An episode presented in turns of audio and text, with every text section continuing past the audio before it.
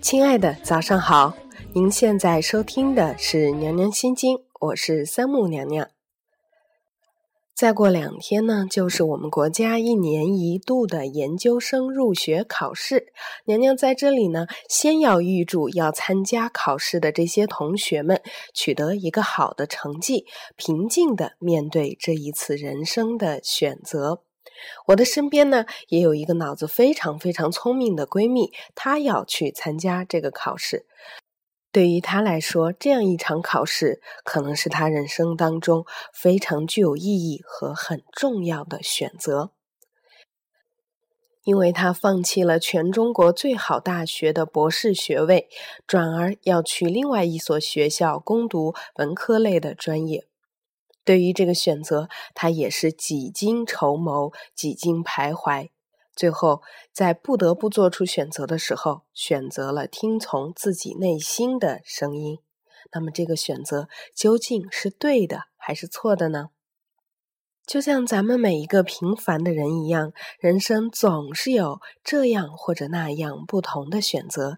你选择 A，就会失去 B，没有能够两全其美的事情。到底是对还是错呢？我们应该依据什么样的标准或者是准则来做出选择呢？今天的节目，娘娘就跟大家一起来分享一篇来自台湾作家小野的文章：就算选错，人生也不会毁了。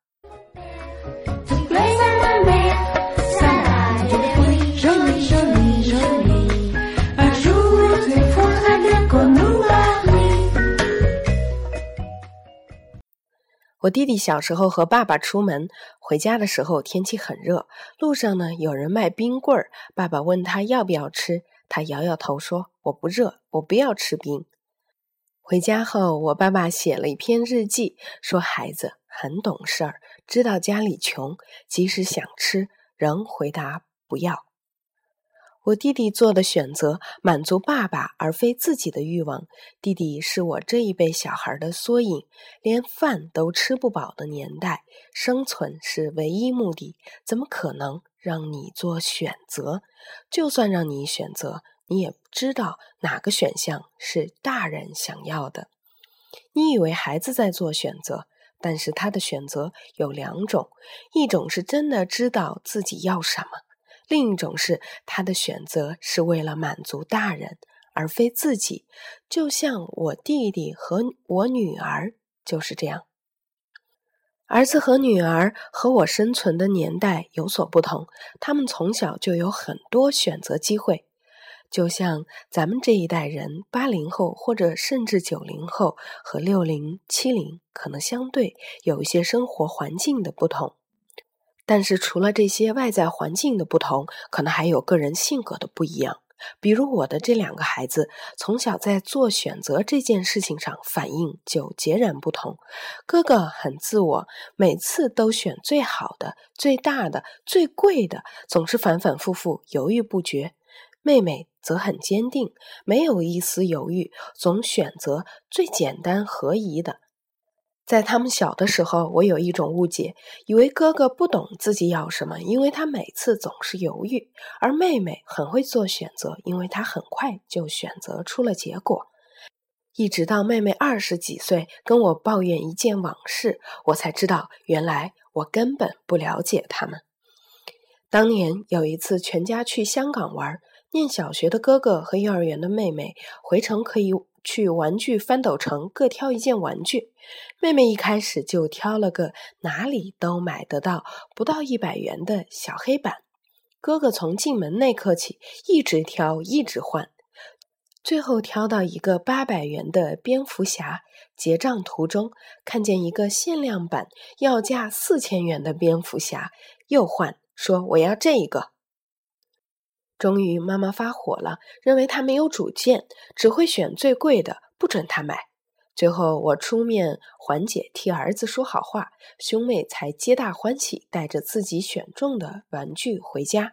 事隔二十多年，妹妹对这件事情竟然还耿耿于怀。她说：“选完我就后悔了，可是你们都赞美我的坚定，拿我的表现去骂哥哥，所以我不敢换。但是其实我很羡慕哥哥，每次都这么坚持的要，不惜大哭大闹，最后都能得到自己想要的。结果其实就如我女儿所说。”我的儿子要选就选最好的，努力争取。从小他喜欢的女生都是全校最漂亮的。高中时我还帮他追过女生，虽然没追成，他也不以为意，至少试过了嘛。大学毕业，他想出国念电影，没拍过电影，也非相关科系毕业的他，竟然填了美国电影研究所最好的前十所学校。我我在电影圈的朋友都笑话他，我也劝他选择符合他程度的学校。他说：“爸爸，出国念书要花那么多钱，如果不能念最好的，那不如我在国内拿文凭就好了嘛。”后来他被哥伦比亚大学录取，毕业作品回国也拿到了金穗奖。他就是这样，一路都要最好的，努力去要。别的父母可能会骂他一顿，说他好高骛远、不实际。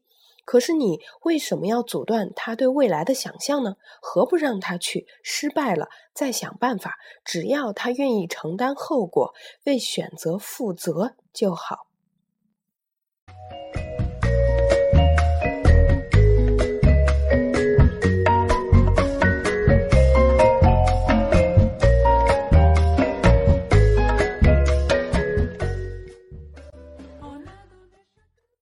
与此同时呢，我不敢要的女儿呢，却说我要休学。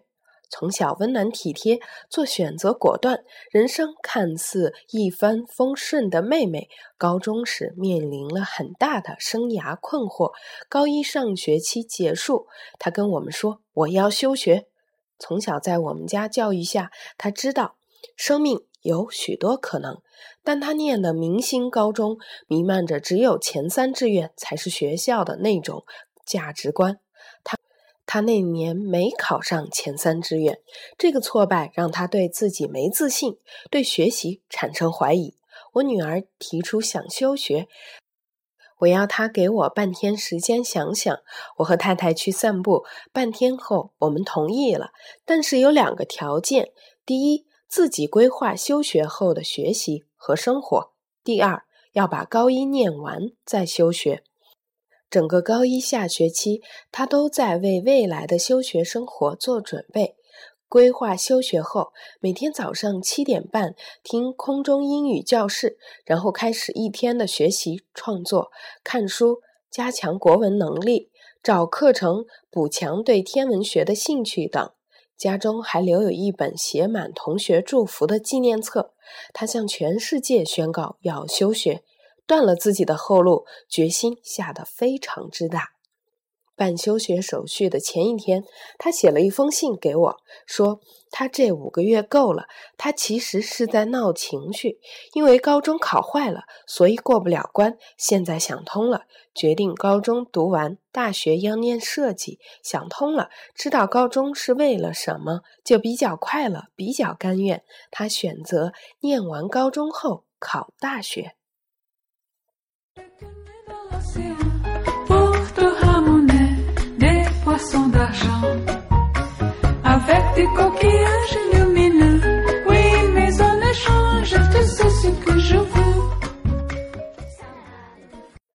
我非常平凡。如果我的孩子很乖、很优秀、一帆风顺，我就会像一般父母一样非常高兴。但多数的情况是，我的孩子可能很普通，学业不突出，也没有特别优秀。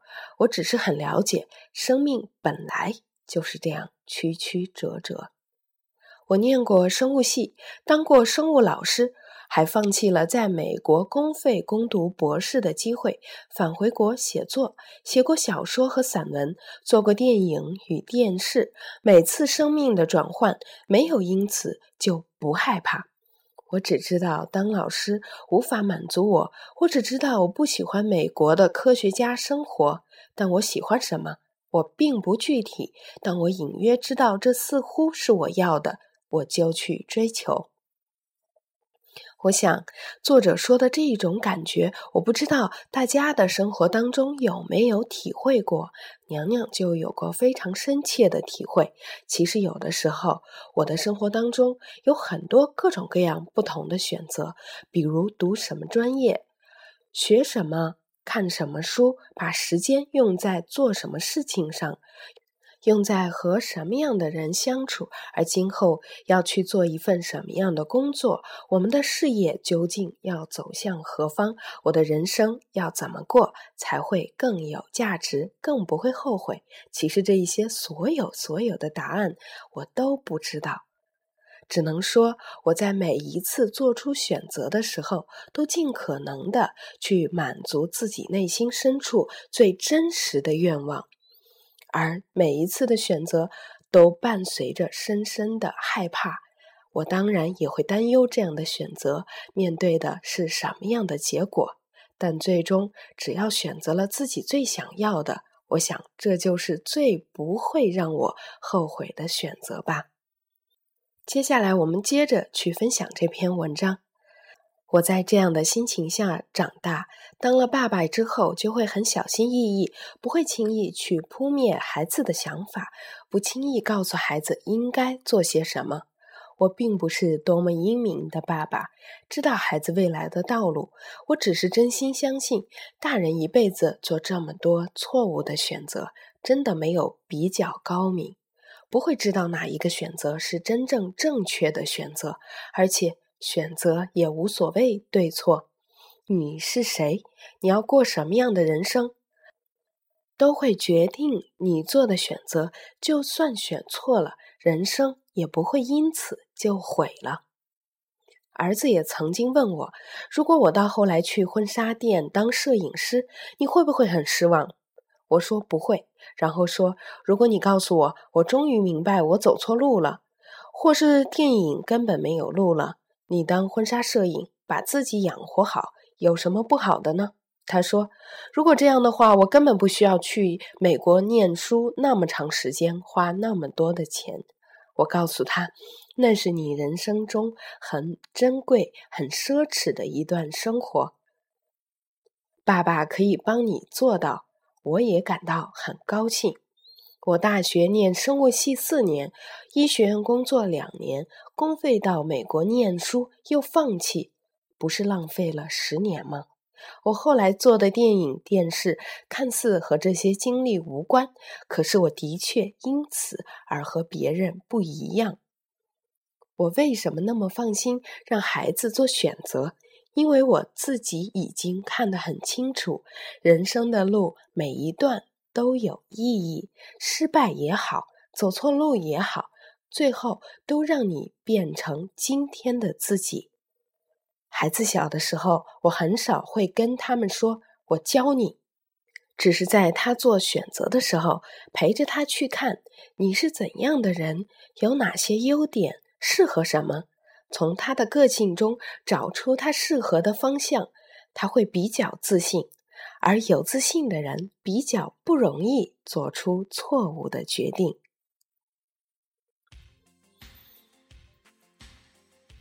娘娘要跟大家分享的文章呢，到这里就结束了。其实，到底每一个人该选择哪一种生活，该做什么样的选择，都是难乎其难的，没有人能给出正确的答案。对于娘娘来说，我只能跟大家分享，我每一次做选择的时候，都选择了自己最想要的那一个。而选择过后，我再来反过头去看自己当初的选择，为自己今天成为了自己想要成为的人而感到开心和骄傲。虽然我每一次的选择可能伴随着更大的心理压力。伴随着更多的人生挑战要去完成，但是走过了这一段之后，我终于发现，原来自己是可以做到的，梦想是可以实现的，自己是非常有力量的。我想，还有什么比这样的心情更加让人感到美好和踏实的呢？还有比这更能够让人感到我们是活着的呢？不知道娘娘的这一些心得体会，能不能给你更多的参考，让你做出不会后悔的选择？今天就是这样啦，咱们明天再见。